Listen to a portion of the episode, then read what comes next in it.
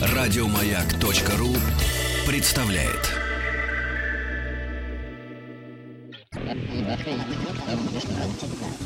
Объект 22. Объект 22. Люди начинают абстрактно мыслить раньше, чем э, говорить. Эта версия нашла очередное подтверждение после довольно длительных исследований, наблюдений за детьми, которые, как выяснилось, уже в семимесячном возрасте оказываются способны отличать одинаковое от разного.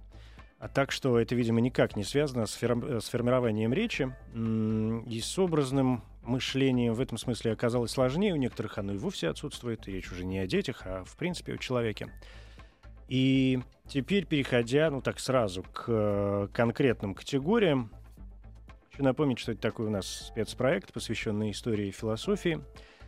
Я Евгений Стаховский, и тут уже Татьяна Лифинцева, доктор философских наук, профессор школы философии Высшей школы экономики. Здравствуйте. Здравствуйте. Да, спасибо, что нашли на меня время сегодня. И вдвойне приятно, а, может быть, э, мне сегодня с вами разговаривать, потому что эта тема, она преследует нас некоторое время, мы никак не можем с ней расквитаться, потому что каждый раз вскрываются какие-то какие новые язвы, появляются какие-то новые грани, и приходит понимание, что в самом фундаменте вот этого всего дела э, разбираться и разбираться. А поскольку я сам, как, знаете, в этом есть что-то личное еще, поскольку я сам как-то люблю, как человек 20 века в прошлом, да, и хочется верить 21 в настоящем, люблю экзистенциализм, то, конечно, я здесь как-то и, видимо, какие-то собственные травмы закрываю среди всего прочего.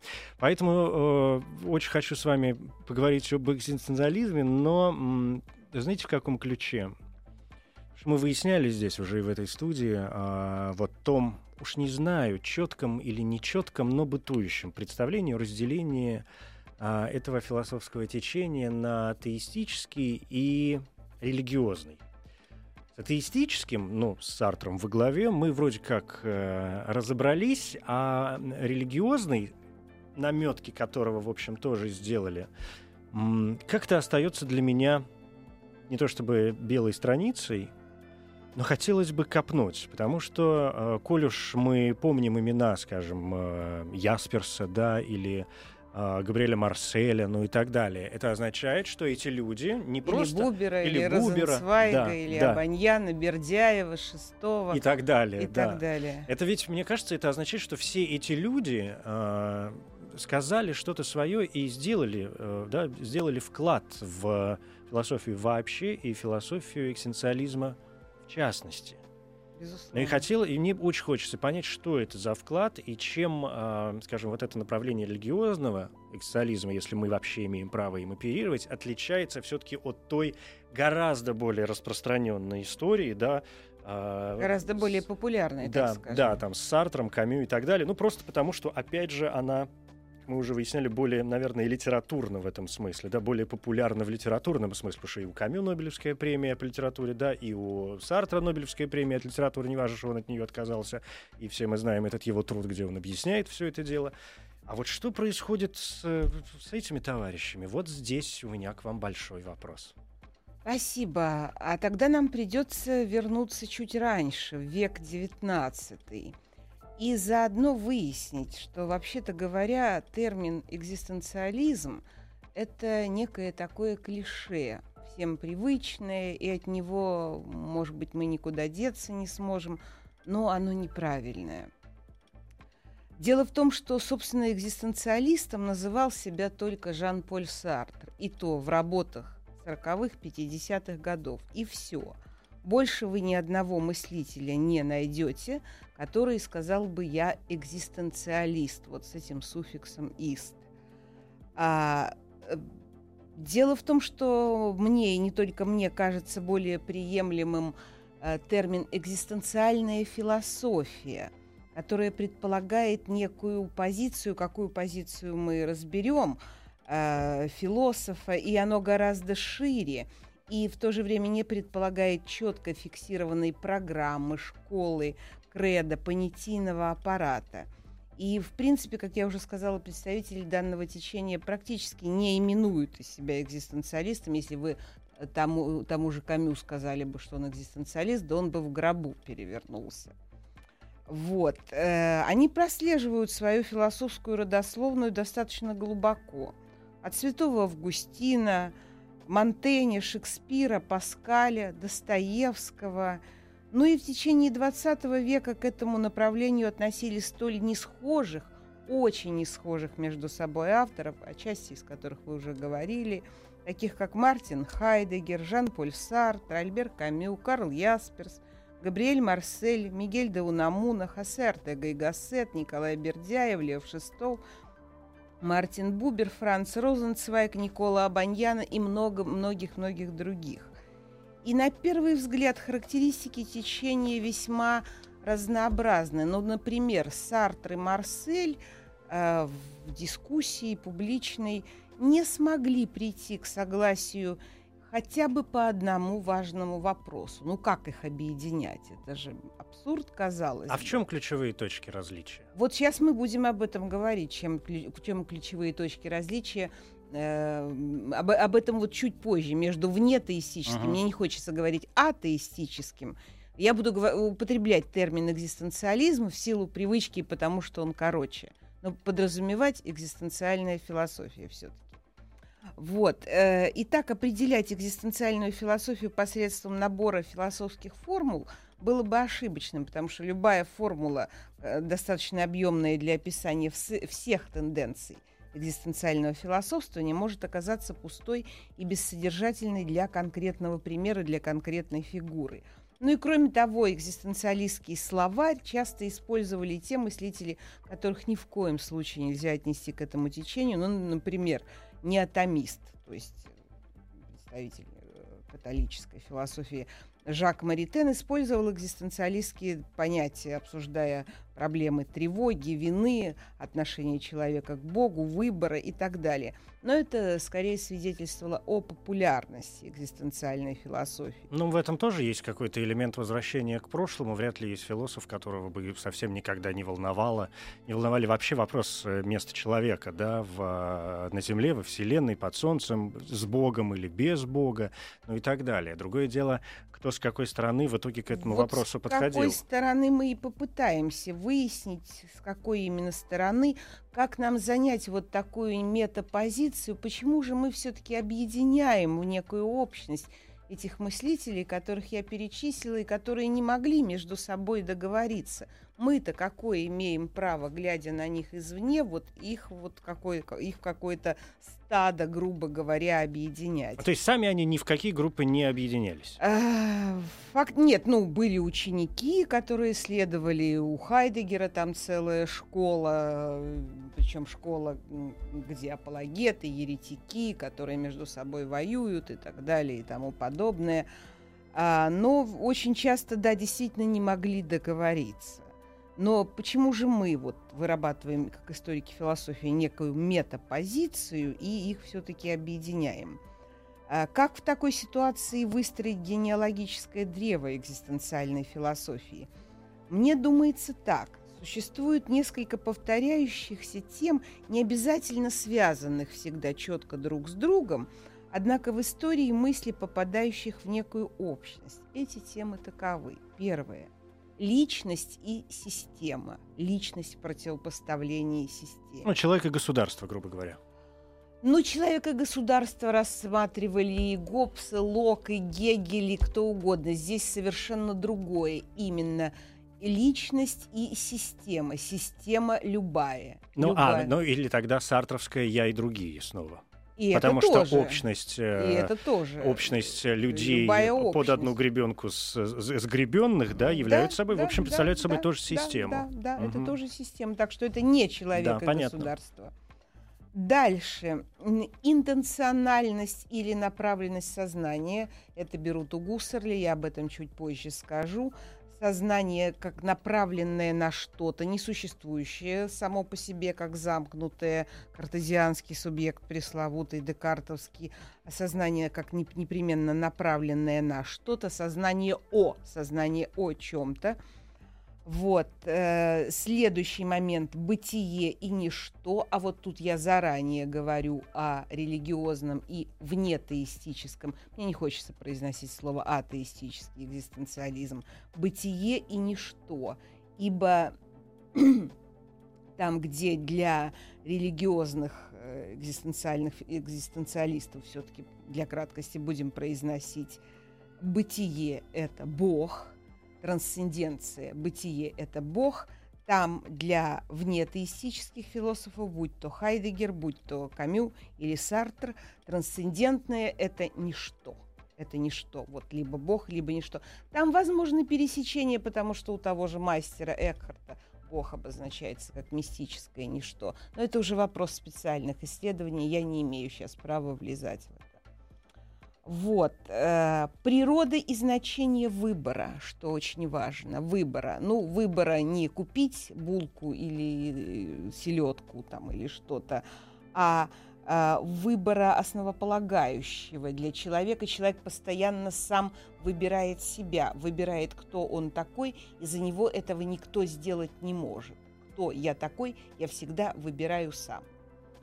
Дальше. Роль пограничного опыта, пограничной ситуации. Ну, по, термин пограничная ситуация вел, вел Карл Ясперс. Травмирующие понятия, да? В не том числе. совсем. Трав... Дело не, даже не в травме. Здесь мы не к психологии апеллируем. Это ситуация выбора между равнозначимыми для человека ценностями. Например, ценность его жизни и жизни близкого человека – его жизнь или его честь, допустим, что для него дороже, выжить самому, чтобы предать, предав товарищей, ну, скажем, в годы Второй мировой войны, э, или же, э, ну, как поступить, вот этот вот выбор, мы потом еще будем говорить, это и есть пограничная ситуация, выбор между двумя равнозначимыми для человека предельными ценностями. Повторяю, это не булку и селедку купить.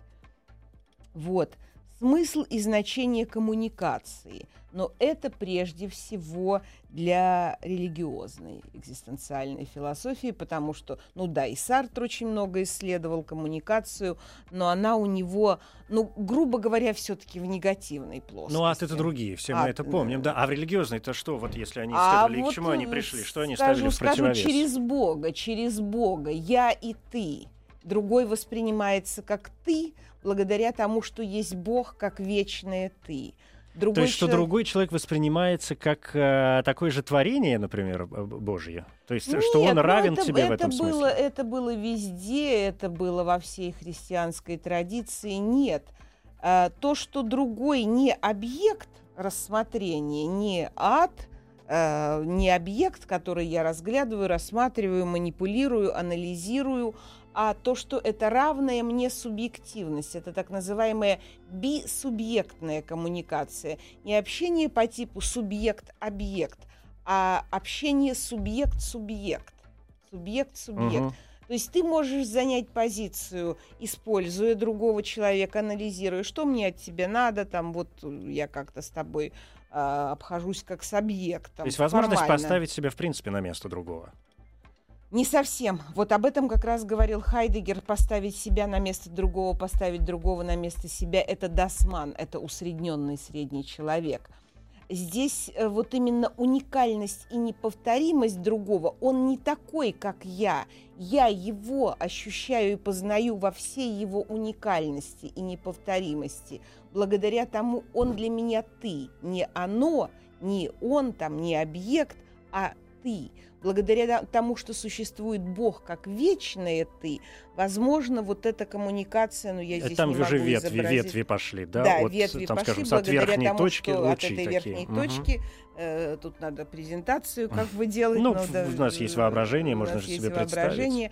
Это у Мартина Бубера, это у Габриэля Марселя, это у очень многих других бисубъектная коммуникация, коммуникация «я и ты». Причем коммуникация для них возможна не только человека с человеком, но и человека с предметом природы, с, с предметом искусства и так далее. Вот, ну, к началу я могу еще э, вернуться. Ну, да. Угу.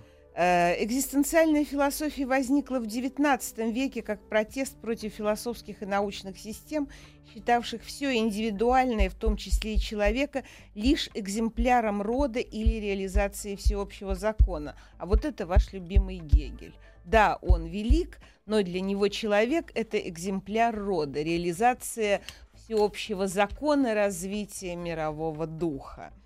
И вот первым наиболее ярким бунтарем э, против гегелевской этой всеобъемлющей, всеохватывающей системы был датский религиозный мыслитель Сёрен Киркегор, э, годы его жизни 1813-855.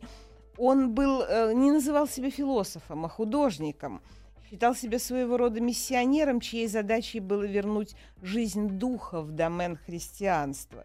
И Киркегор считал, что традиционные для Европы церкви отпали от христианства. Христианство стало географическим, когда считалось, что все родившиеся в христианских странах автоматически становятся христианинами, э, христианами. Ну как, твои, твои дедушки, бабушки, родители были христианами, ну ты христианин, тебя... То есть такое наследование. Да, наследование такое, всего, чего только можно. Ну, да. А христианство, считал Киркегор, требует личного выбора и обязательства. Лично только ты можешь о себе сказать, христианин ты или нет, а не потому, что тебя окрестили, потому что ты там исповедовался, причастился и так далее. Вот. А, но в эпоху Киркегора, эта эпоха-то была благодушная такая достаточно. Ну, считалось знаменитый тезис Лейбница «все идет к лучшему в этом лучшем из миров», и Бог еще не умер, как потом скажет Ницше. Короче, все было нормально. И поэтому слова Киркего, писания Киркегора всем казались бредом сумасшедшего. Ну как это? Да что это такое? Ты говоришь, все нормально, все хорошо в этом мире. То есть он философ-пророк. Он прочувствовал то, что другие поняли через 50 лет. Но это революция своеобразная. Да, это революция, но она не была замечена. Она замечена была ну, где-то в начале 20 века, а уж совсем замечено с началом Первой мировой войны. Совсем в массовое сознание, скажем так, и литераторов, и философов, вообще и художников. Это Но в это время царствовало то, что сегодня мы называем модернизмом. А, вот оно, оно перестало царствовать э, где-то вот действительно с началом первой, постепенно, но на, начиная с начала Первой мировой войны, я вам два примера приведу литературных. Галсуорси и Кавка. И хронологически их творчество пересекаются, хотя Галсуорси постарше. Но вот Галсуорси изображал драмы поствикторианской и викторианской Англии. Хотите, сделаем паузу, чайку выпьем? Нет, нет, ничего. Не нужно. А, и эти драмы действительно страшные какие-то вещи. У человека погибла вся семья, погибли дети, трое сыновей. В войну он потерял замок свой, потерял дом. А, это драма, это трагедия, но эта драма кажется, ей-богу, пасторалью а, на фоне страданий маленького человека кавкианского, господина К, у которого даже нет имени, даже нет имени, и он путается в паутине, ну, допустим, если мы роман «Процесс» возьмем, в паутине непонятных для него связей, абсолютно непонятных, ведущих его к гибели. Э, ну, мне еще хотелось про Киркегора сказать, однако я, наверное, не успею. Э, и мне следует, да, но все-таки кое-что хотелось бы сказать, что он вводит, что есть общее для всей этой, для всего этого течения, потому что школой не назовешь. Понятие экзистенция. Понятие экзистенция, от чего и название происходит, экзистенциализм, экзистенциальная философия. Что это такое? Будем определять, так сказать, апофатически. Это не разум, разум себя дискредитировал. Это не душа в религиозном понимании, даже для Киркегора, религиозного философа. Это и не чувство. Это некое внутреннее бытие человека, которое не явлено ему, оно может явить ему себя только вот в пограничной ситуации, ситуации предельного выбора. Вот Киркегор в книге «Страх и трепет» описывает легенду об Аврааме. Все мы ее знаем, как было повелено Аврааму принести сына Исаака в жертву.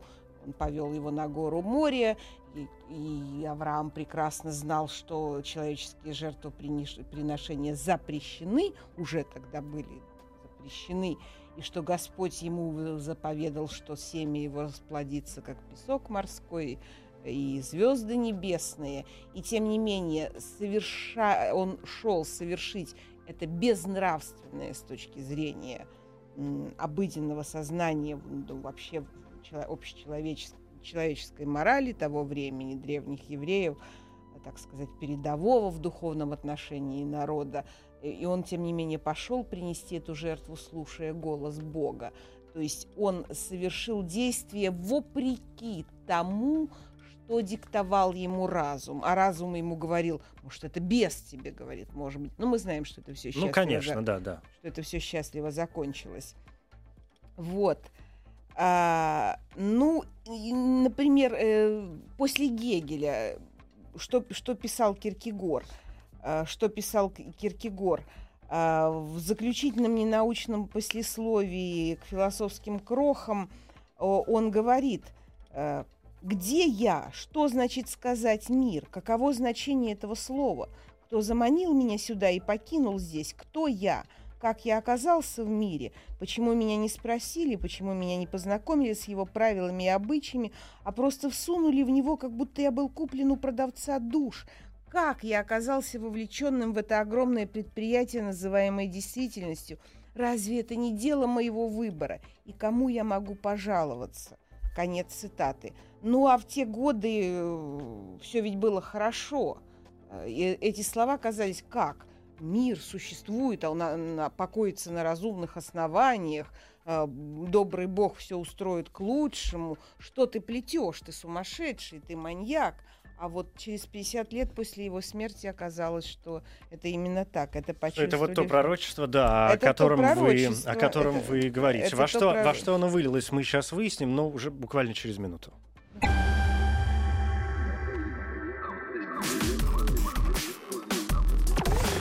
Объект 22. Татьяна Лифинцева, доктор философских наук. Говорим э, об экзистенциализме и с таким религиозным уклоном, потому что, напомню, ну, как-то принято в некоторых кругах, э, может быть, так заштриховано немножко, разделять э, экзистенциализм на атеистический и на религиозный, хотя, вот знаете, вы вначале сказали, что э, они очень много спорили, тех людей, которых мы сегодня относим, да, к одному так под течению uh-huh. и к другому э, под течению. А я прекрасно, например, помню, что в работе «Экзистенциализм — это гуманизм» uh-huh. Сартер э, писал о том, что все, что нас объединяет — вот меня и вот этих, там, допустим, всех остальных людей, которые все равно ад, да, и которые все равно другие, uh-huh.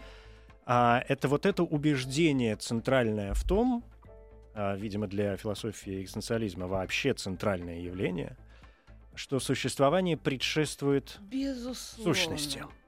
Именно поэтому, именно поэтому, когда с одной стороны мы их разделяем, как вы сказали вначале, но вот же они где собираются. Я как раз об этом да. и хотела сказать. Да, действительно, Существование предшествует сущности. Более того, сущности у человека нет, по крайней мере, для атеистического течения.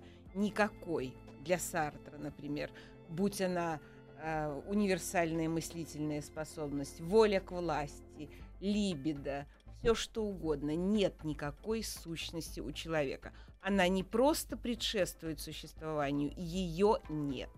Ее нет. Ее нет. Вот. Э, но я не могу не обратиться все же к, к, прите, к притече экзистенциальной философии великому русскому писателю Федору Михайловичу Достоевскому. О нем много говорили, но я постараюсь выделить именно то, что в данном контексте нам очень важно. XIX э, век продемонстрировал разнообразие философских бунтов, против э, представления о том, что мир есть целостная система, будь она сотворенной Богом или развивающейся э, через эволюционный процесс ко все более совершенным формам. То, что в мире нет смысла, что в нем нет видимых рациональной связи и структур. Ну, например, было центральной темой повести Достоевского записки из подполья, опять-таки коллежский асессор, главный герой этой повести, не имеет имени. Мы видим предшественник Достоевского как предшественника Кавки или Кавку как последователя Достоевского. Вот. Э, Достоевского называют предтечей экзистенциальной философии еще и потому, что вследствие своего разочарования в рационалистическом гуманизме он показал абсолютную непредсказуемость мира, вследствие которой герои встречаются лицом лицу со случайностью, гибельной для них. Любая установленная связь между вещами и событиями может разрушиться в любую секунду. Это Мирсо очень хорошо понимает. Именно поэтому он посторонний этому миру. Порядок, а тем более гармония, это не более чем обманчивые маски мира, в особенности мира социального – и человек надеется с помощью какого-то рационального клише приручить мир, ему кажется, что он его приручил, но в любой момент все это может обрушиться. И Мерсо это все прекрасно знает. Мерсон, напомните, это герой повести это, «Посторонний это, Камю», да? Это герой угу. повести «Посторонний Камю», да, да, конечно. Вот. Э, Э, Но Достоевский ведь ложится в эту основу, и, помимо всего прочего, да, и, и, в основе своей является действительно там одной из предтеч экзистенциализма. Это вот эта вечная тварь или дрожащая, или право имею? Это пункт, Нет, это, это скорее к а? Ницше. Это да. скорее к Ницше. А второй момент, ну, опять же, по моим ощущениям, хотя, в общем, не только по моим, в данном случае, это вот то пресловутое «если Бога нет, то все позволено». А, и вот это отсутствие... Почему, я понимаю, почему вы не называете атеистический, да, например, экзистенциализм, называете его вне, внетеистическим, потому что понятно, что а, а, внетеистические, хорошо будем пользоваться этим термином а, экзистенциалисты, они ведь действительно были очень э, озадачены отсутствием Бога. Он, да, им, он им нужен да, для того, да. чтобы... Тоска Другое дело, Богу. конечно, Тоска это вот то скучание, Богу по, по какому-то существу, которое, в общем, должно прийти Это и, как, и как-то в конце концов разрулить но ситуацию. он не придет, и, собственно, э, в двух словах байку, когда я на первом курсе собиралась писать курсовой об атеизме Сартра, э, очень уважаемый религиовед сейчас еще заведующий кафедрой научного атеизма, сейчас еще более уважаемый, он мне сказал, нет, деточка, они не, не атеисты. Это только марксисты, мы подлинные атеисты. Но о том, что марксизм религия, я могу рассказать, Но, если, да. если хотите. Вот. У них вот такая тоска отношение к Богу. Ах, так тебя еще и нет. Так вот я тебе, тебя еще и нет.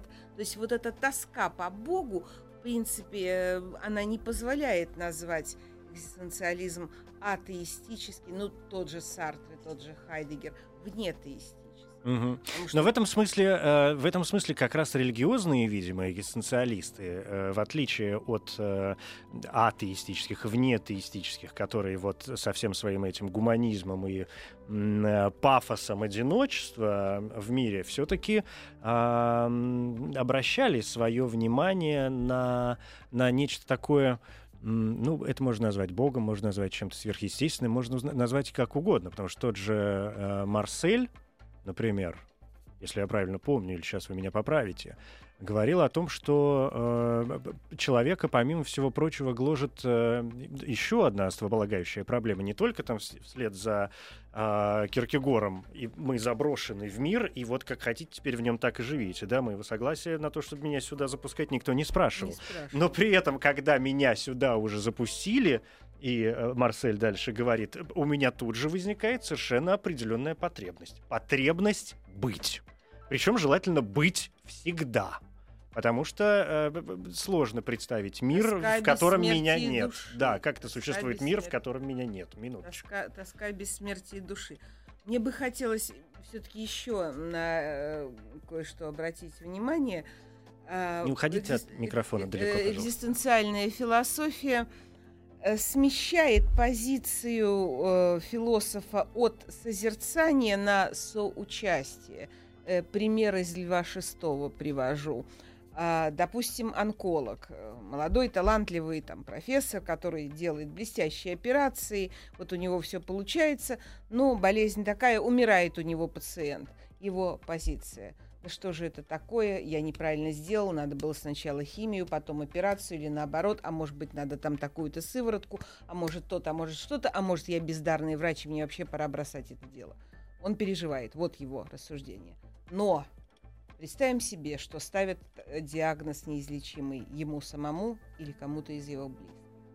Его отношение будет совершенно... Да, он будет делать все, что положено, но ощущать он будет... Он будет говорить то же самое, что Киркегор. Как? За что? Почему я? Как это? Все будет, а меня не будет. Ведь это же невозможно, чтобы мир был, а меня не было. Вот именно эта тоска – которые вы сказали. Тоска по бытию, желание быть и мужество быть вопреки небытию. Вопреки небытию. Да, но вот позиция, в чем э, экзистенциальной философии, если философ, там, Декарт, Гегель, допустим, Лебниц, мир созерцали, созерцали, то здесь философ в мире соучаствует, вот как онколог, ситуации с пациентом он все-таки созерцает.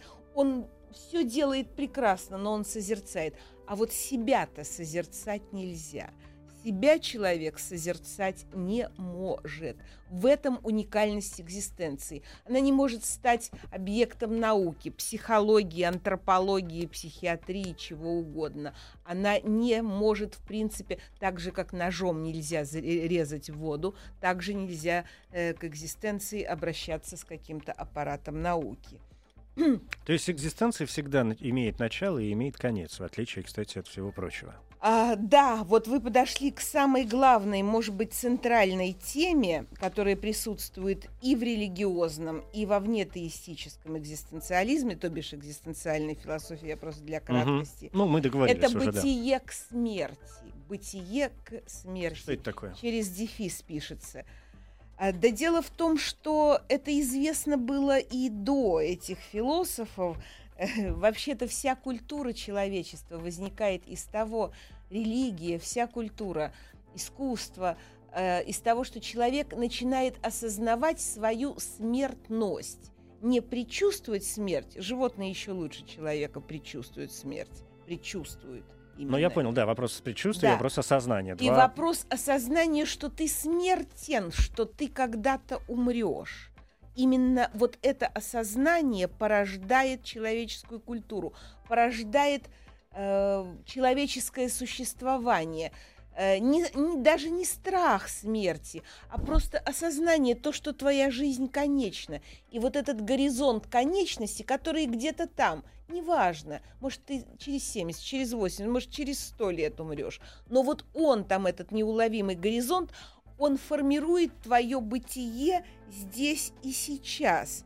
И мы понимаем, что бытие, да, вот хочется быть и быть всегда, но тем не менее мы понимаем, что бытие в качестве эмпирической личности, бесконечное бытие, это ужас, это агосфер, вечный жид, он проклят вечной жизнью вот в, в одном, вот в этом теле. Вот, если позволите, э, маленькое стихотворение мое любимое Александра Кушнера, которое все вот это рисует, что действительно без осознания смертности наша жизнь распадается, она теряет смысл. Но и в самом легком дне, самом тихом, незаметном, смерть, как зернышко на дне, светит блеском разноцветным. В рощу, в поле, в свежий сад, злей хвоща и молочая, проникает тонкий яд, сердце тайно обжигая — словно кто-то за кустом, за сараем, за буфетом, держит перстень над вином с монограммой и секретом. Как черна его спина, как блестит на, пе на перстне солнце. Но без этого зерна вкус не тот, вино не пьет. То есть нет человеческой жизни без смерти. И тем не менее человеку присуще желание трансцендировать, выйти за пределы вот этого своего эмпирического бытия, в каком качестве? Бессмертной ли души? Либо уйти в паранирвану, неважно как, но эмпирическое бытие человек стремится преодолеть. Кстати говоря, э, религиозные философы, протестантские теологи, ну, например, Пауль Тилих, которым я э, занималась, он не верил в индивидуальное бессмертие души. Казалось бы, ты не принимаешь, ну вот придите вы в православный храм, ты не принимаешь э, последнего члена символа Не веры. верил в индивидуальное бессмертие души. Да. То есть здесь какая-то общность должна нет, появиться. не общности нет.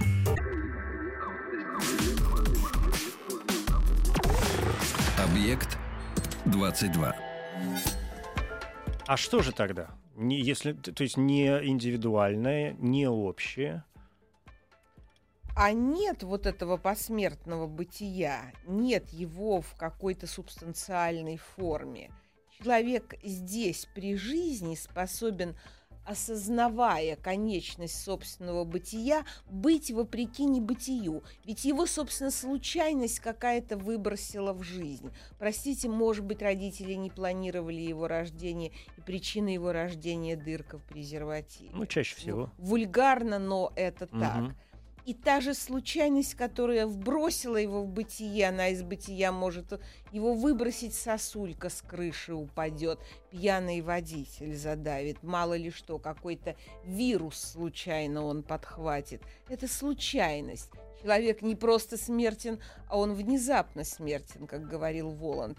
И как со всем этим жить? Как со всем этим жить, зная, что, в принципе, ты можешь, ну, что тебе трамваем отрежет голову? Только мы этого не знаем Мгм. и не узнаем никогда, потому что не эзотерики, ну, это Воланд знал, но вопрос еще, есть ли этот Воланд. Вот. И мужество быть, э, быть перед лицом вот этого небытия, которое позади нас, которое впереди нас, вот оно и дает возможность единения с Богом. Оно и дает возможность единения с Богом. Трансцендировать пределы эмпирической личности – это не значит верить в индивидуальную, коллективную, бессмертную душу. Ну, я Какой- понял, это, но Бог, опять же, выступает не как объект, а как субъект. Это вот то, что вы вспоминали, да, вот это буберовское «я-ты», бесконечное, где Бог максимально приближается к человеку, получается, Но у Тилиха да? не только так. У Тилиха Бог как само бытие. Э, Тилих говорил, что мы не можем ни доказать наличие Бога, ни доказать, что Бог есть, ни доказать, что его нет. Бог это не... Почему? э, У Декарта У получилось. Декарта нет. А, ну а потом Ну, от этого, Кант от этого да. отказал. У многих. У Ансельма Кентерберийского это очень хорошо получилось. У Петра Беляра очень... У, у- у всех это прекрасно получалось. У Фомы Аквинского как замечательно. Потом вроде бы Кант все это отверг. Ну а вот протестантские теологи 20 века склоняются к тому, что не доказать, что Бог есть. Во-первых, что значит есть? Бог ни стол, ни стул, ни табуретка, не докажешь ни что он есть, ни что его нет. Бог это не сущее, а качество, качество бытия. Вот Бог само бытие, бытие само по себе. Ипсум эссе категория Мгм. средневековых Да, схоластов. это понятно. А какой у них, в связи с этим совсем, а какой, какие у них были взаимоотношения с э, ну, официальной религией? А, нет, ну протестантизм там все прекрасно допускается, там все очень либерально. А, если мы будем говорить о Бердяеве и Шестове, но они все были маргиналами в рамках своих религий, поймите. Мгм. И Бердяев таким вот православным, хорошим философом, как Флоровский, допустим, ну, не был. И Шестов, тем более, он на, на пересечении и православия, и иудаизма. Но согласи, и нажили себе немало врагов. Книги Никола Абаньяна э, «Папская курия» к сжиганию приговорила. Но согласитесь, если бы Киркегор был добропорядочнейшим лютеранином, прихожанином, э, вообще таким замечательным человеком, он бы не стал пророком. Ну, участь пророка, она такова, что он маргинал, он гоним, на то он и пророк. Они, собственно, были пророками. Мартин Бубер, которого а, ортодоксальные иудеи ненавидят, и как-то считается, что он между христианством и иудаизмом, его в Израиле предпочитают э, не вспоминать о нем особенно. Я пыталась это выяснить, и мне было очень горько. Дом его распродали на несколько квартир, это очень больно было смотреть, и даже нет мемориальной доски. Ну, это вопрос э, религиозный, действительно. Но вообще вот это все, это такой даже не попахивает, это такой прям чистой воды а, это чистой воды буддизм, когда Бог понимается как, э, как, как какое-то что-то истинно божественное в том-то и дело. И когда где Бог понимается как состояние, как какой, какая-то божественная истина, какая-то даже вот э, такая ирреальная реальность без, э, без э, богов в любом смысле. В древнегреческом ли, в э, христианском ли, да, в иудейском ли и так далее. Где нету бога как фигуры, а есть бог как как вот Нет, такая... он, он е- как фигура, он есть э, в христианстве Бога воплощение. Христос остается, Христос, который страдал, который принял крестную смерть и мучение, Христос-то остается. Остается для них, да? Ну, для, для христиан угу. остается. И, и для Бердяева, и для Абаньяна, и для э, и для шестого остается, хотя он к иудаизму тоже склонялся.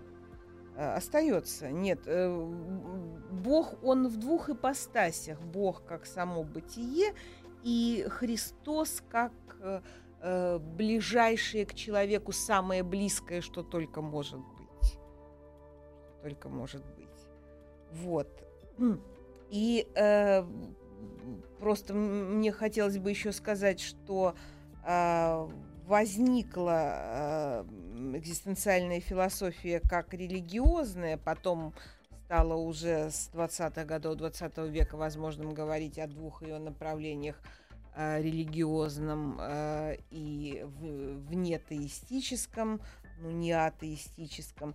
Но а сама по себе экзистенциальная философия, как показал 20 век, является религиозной и теологически нейтральной.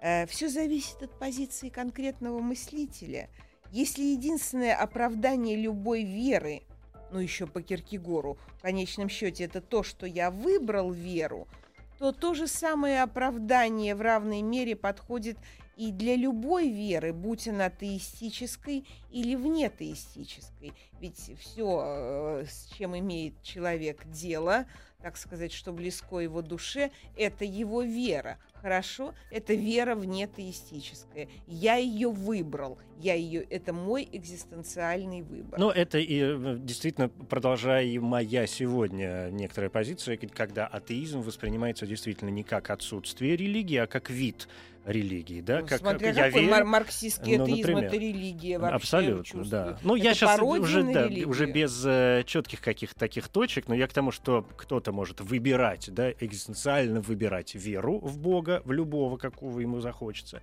а кто-то может выбирать неверие в Бога, в любого, в которого да, ему захочется. При этом вера в одного Бога может не исключать э, веру в другого, но как часто бывает, что вера ну, в одного э, исключает неверие в другого. Uh, ну, вообще, поскольку экзистенциальная философия касается проблем личности, то ее основные темы очень близки традиционной христианской теологии антропологии. Ну, допустим, uh, вот это бытие к смерти – это феномен эсхатологический, феномен пробудившейся личности, который мог родиться в лоне христианства. Я хочу сказать, что в лоне восточных религий – где личность упраздняется, э, экзистенциальная философия не возникла бы на фоне буддизма, джайнизма, даосизма, она не возникла бы в принципе. Здесь вот пафос личностного бытия, уникальности, неповторимости личности, именно потому это так близко, скажем, христианству. Да. А если, ну то есть уже подводя какой-то такой окончательный итог, если здесь вообще можно подвести какой-то итог, э, я правильно понимаю, что главная разница между внетеистическим и религиозным экзистенциализмом в том, что э, религиозный человек, религиозный экзистенциалист, да, позволю себе такой термин, эм, что человек, по их мнению, он открыт для поиска путей и открыт для поиска вот этого бытия и готов направлять свою энергию на что-то, что находится за его пределами. То есть есть я и ты, а для внеатеистического экзистенциализма характерная позиция, да, а для внеатеистического есть я и есть все остальное. Да. Получается так. Спасибо большое, Татьяна Лифинцева, доктор философских Благодарю наук, профессор вас. школы философии Высшей Благодарю школы вас. Спасибо вам большое. Да.